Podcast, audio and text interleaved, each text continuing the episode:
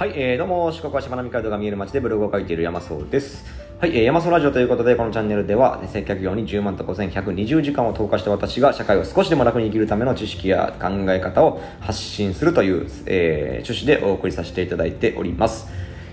はい、えー、皆さんこんにちは。本日は5月の21日金曜日ですね。えー、現在時刻が15時2分でございます。はい、えー、私ちょっと先ほど、あの、あるカレー屋さんで、ね、結構辛めのカレー食べてきたんで、えー、胃の中がちょっと今気持ち悪いというか、えー、ななんて言うんでしょう。少し調子悪いです。えー、まあまあまあですが、頑張って話していきたいと思います。はい、えー、というわけで今回の本題なんですが、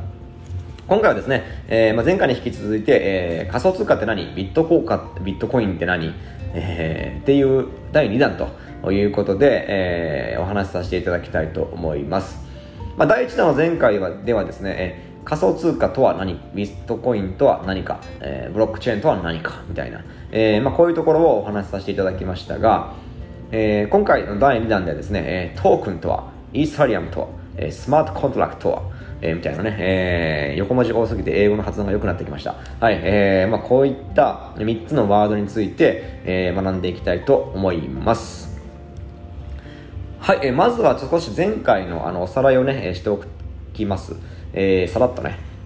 えー、3つですね。仮想通貨、ビットコイン、ブロックチェーン。えー、この3つです。えー、で、仮想通貨っていうのは、えー、オンラインで使えて、えー、国や企業に依存しない、データの改ざんの心配がない、えー、デジタル通貨のことですね。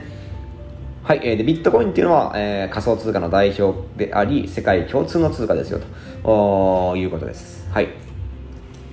はい。で、ビット、あブロックチェーンですね。ブロックチェーンっていうのは、えー、取引データを格納したブロックを一つなぎにしたものですね。えー、まあまあ、不正ができないようにした仕組みのことでございます。はい。えー、というわけで、ここまでね、えー、3つ振り返っていきました。まあ、詳しくは前回のブログまたは、えー、音声を聞いてみてください。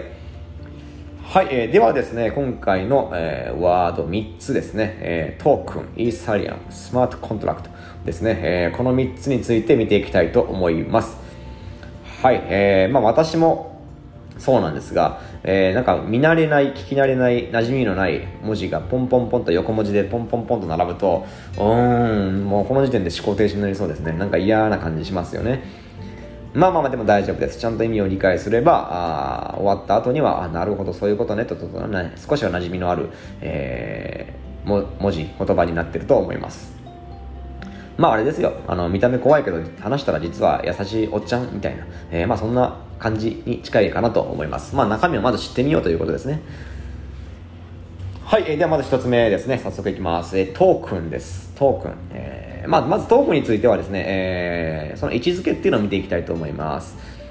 まあ、前回ね、あの、ブロックチェーン仮想通貨ビットコインの話では、えー、ブロックチェーンっていう大枠があって、えー、その中に仮想通貨があって、えー、さらにその仮想通貨の中にビットコインっていう一つがね、えー、ありますよっていう話をしたと思うんですが、えー、このトークンもですね、えー、ブロックチェーンの中にあります。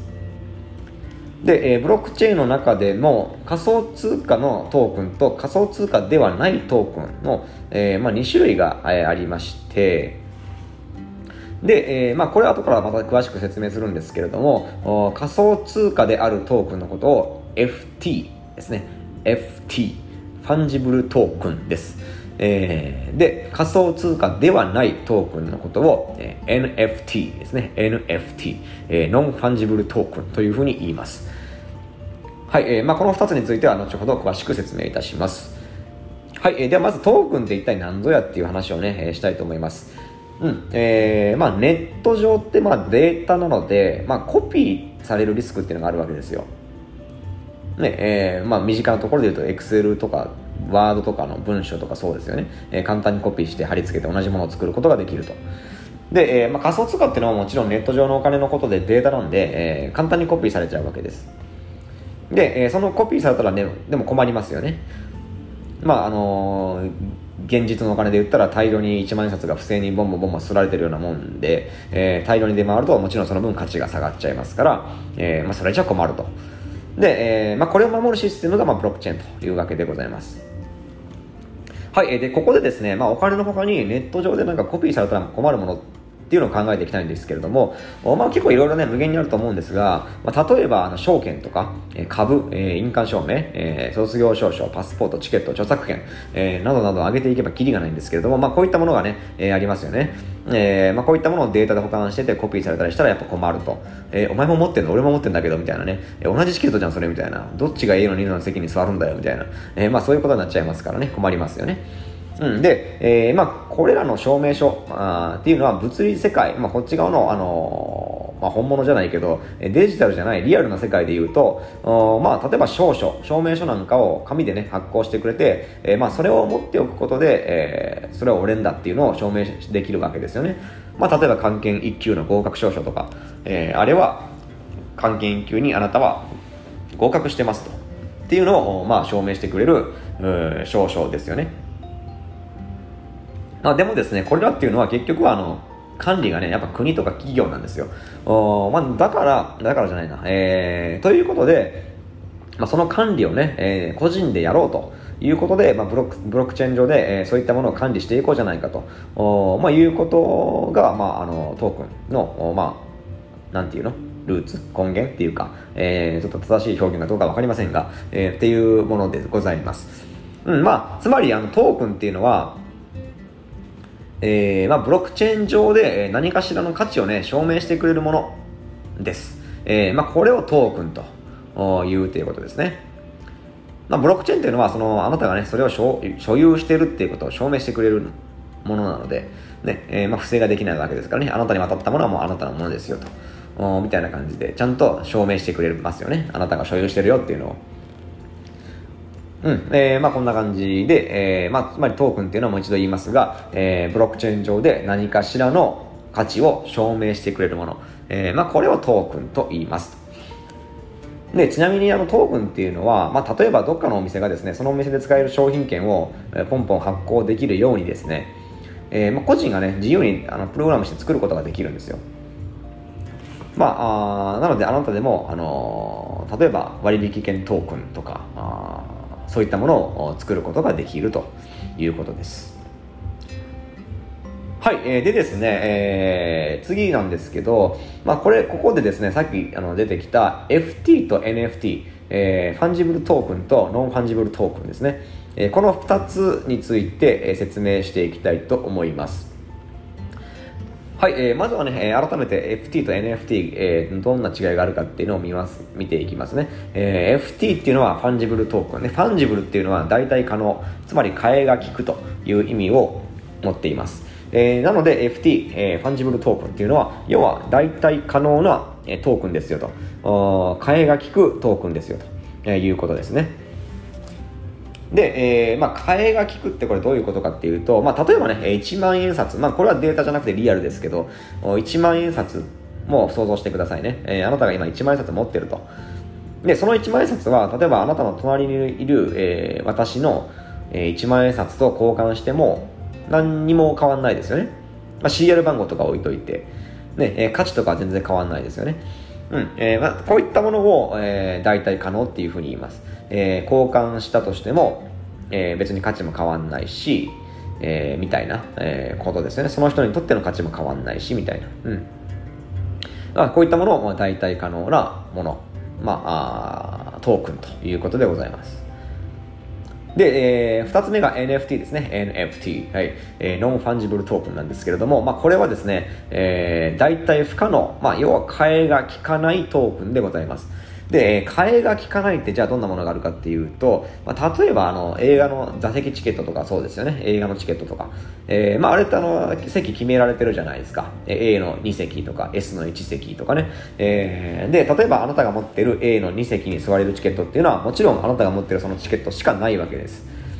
で、えー、もしかしたらその隣のえー、誰か B 君は S の1の席を持ってたとしましょう。で、その S の隣の B 君が持ってる S の1席のチケットとあなたが持ってる A の2席のチケットを交換すると、もしかしたら S 席の方がいいからね、えー、まあ価値がやっぱ変わっちゃうっていうのもあるし、えー、その交換したチケットでは A の2席には座れないですよね。えー、まあこんな感じで、えー、代替が不可能、替えが利かないよっていう、え、唯一無二のものだよっていうのが、まあ代替不可能なトークン NFT ということでございます。えー、まあ、もう一個例挙げるとしたら、例えばね、えー、あなたのお子様がですね、幼稚園でね、何か絵を描いてきたとしましょ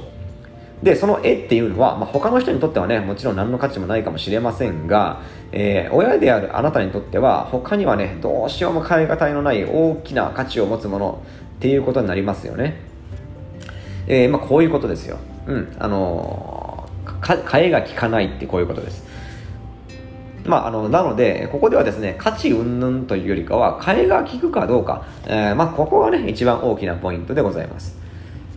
はい、まあ、一応おさらいで、ここで押さえておいてほしいのは、FT と NFT っていう、まあ、2つのね、トークンには2種類ありますよ、ということと、えー N えーと、FT、えー、パンジブルトークンっていうのは、替えが利くトークンのことです。で、NFT、えー、っていうのは、ノンファンジブルトークンですね。えー、替えが利かないトークンのことでございます。はい、ここをしっかりと押さえておいてください。はい、えー、で次、えー、イーサリアム、ね、二つ目のワード、イーサリアムに移りたいと思います。で、えー、イーサリアムって何かっていうと、まあ、これ、あの、ブロックチェーンのね、えー、自体の名前なんですけど、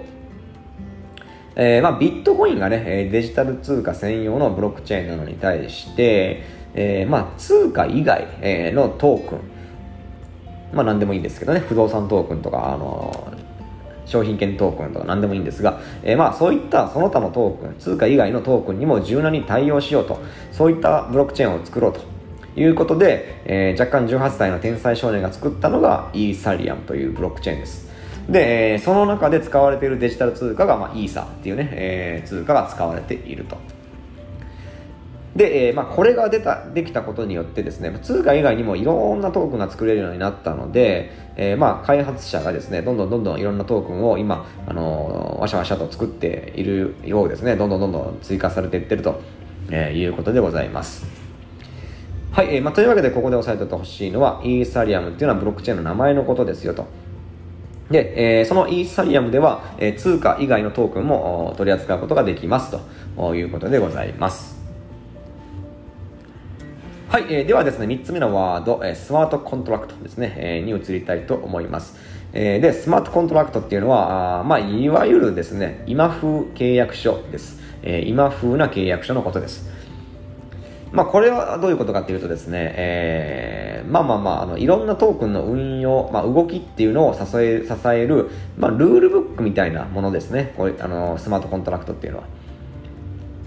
で、えーまあ、例えば、まあ、ビットコインで言うと、おまあ、ビットコインのスマートコントラクト、つまり契約書にはですね、えー、例えば、ビットコインはもらったらあなたのものですよとか、えー、ビットコインの新規発行は10分に1回までですよとか、えー、ビットコイン発行枚数上限は2100万枚ですよとか、まあ、こういったルールがぶらーっと書かれているのがスマートコントラクトですね。で、え、ただのコントラクトなら紙媒体なんでしょうけど、スマートコントラクトなんでデジタル管理です、もちろん。で、えー、で、この全てのトークンはこのスマートコントラクトに従って動くと。その書かれている通りに動きます。なので書かれてないことはね、もちろん実行不可能なので、えー、なんですけど、おまあ、抜けがあったりすると、まあ、引き出されちゃう、あの、引き出されちゃうじゃないわ、不正が起きちゃう可能性もあったりすると、おまあ、いうことですね。で、えー、まあ、このスマートコントラクトっていうのは、これもあの、ブロックチェーンに守られているので、誰にも書き換えることができません。うん。えー、も、もし書き換えたかったらですね、そもそものスマートコントラクトの元々の、えー、ルールに、えー、書き加えることがありますみたいな、書き加えることもありますみたいな、そういうのを追加しておくと、書き加えることはできるらしいんですけど、おまあでも普通に考えたらね、後からルールが変わっちゃうようなものにはなかなか手出せないですよね。えー、まあいきなり明日、えー、この仮想通貨全部データ消えますみたいな、えー、ルールがペコンと出てくるかもしれないですからね。えー、まあそんなの勘弁ですよね。えー、まあこんな感じでルールを変えるっていうのは、まあ良し悪しがもちろんあると。なんかデメリットの方が大きそうな気がしますけど、おということでございます。はい、えー、まあ要するに、まあここで押さえておいてほしいのは、まあスマートコントラクトっていうのは、いわゆるデジタル契約書、ね、スマート契約書のことですよっていうことでございます。はい、えー、ではですね、今回は、えー、3つのワード、トークン、イーサリアム、スマートコントラクト、えー、この3つをね、学びました。で、えー、さらっと復習しておくと、えー、トークンっていうのはブロックチェーン上で価値を証明された、えー、ものですよと。で、イーサリアムっていうのは、えー、通貨以外のトークンも取り扱えるブロックチェーンのことです。で、えスマートコントラクトですね。えこれはトークンを動か動かすルールブックですね。今風な契約書のことですよと。はい、えー、まあ、この3つをですね、今回は学んでいきました。はい。えー、まあ、というわけでね、こういった勉強を、まあ、今更やってるって結構時代遅れな気がするんですけど、もちろん私もね、つい最近学んだばかりで、今、こうやって、えー、アウトプットしているわけなんですが、まあ、もし、あの、間違ってる情報流したら、ほんと言ってくださいね。えー、それはそれでやばいと思うんで、まあ、勉強にもなりますしね、私。はい。えー、まあ、というわけです。はい。えー、というわけで、あの私もこれからどんどんどんどん、あの、こういったことも学んでいきたいと思っておりますので、まあ、皆さんも、おまあ、機会があればですね、えー、しっかりと学んでいきましょう。えー、というわけで、今回は以上になります。そんじゃまたね。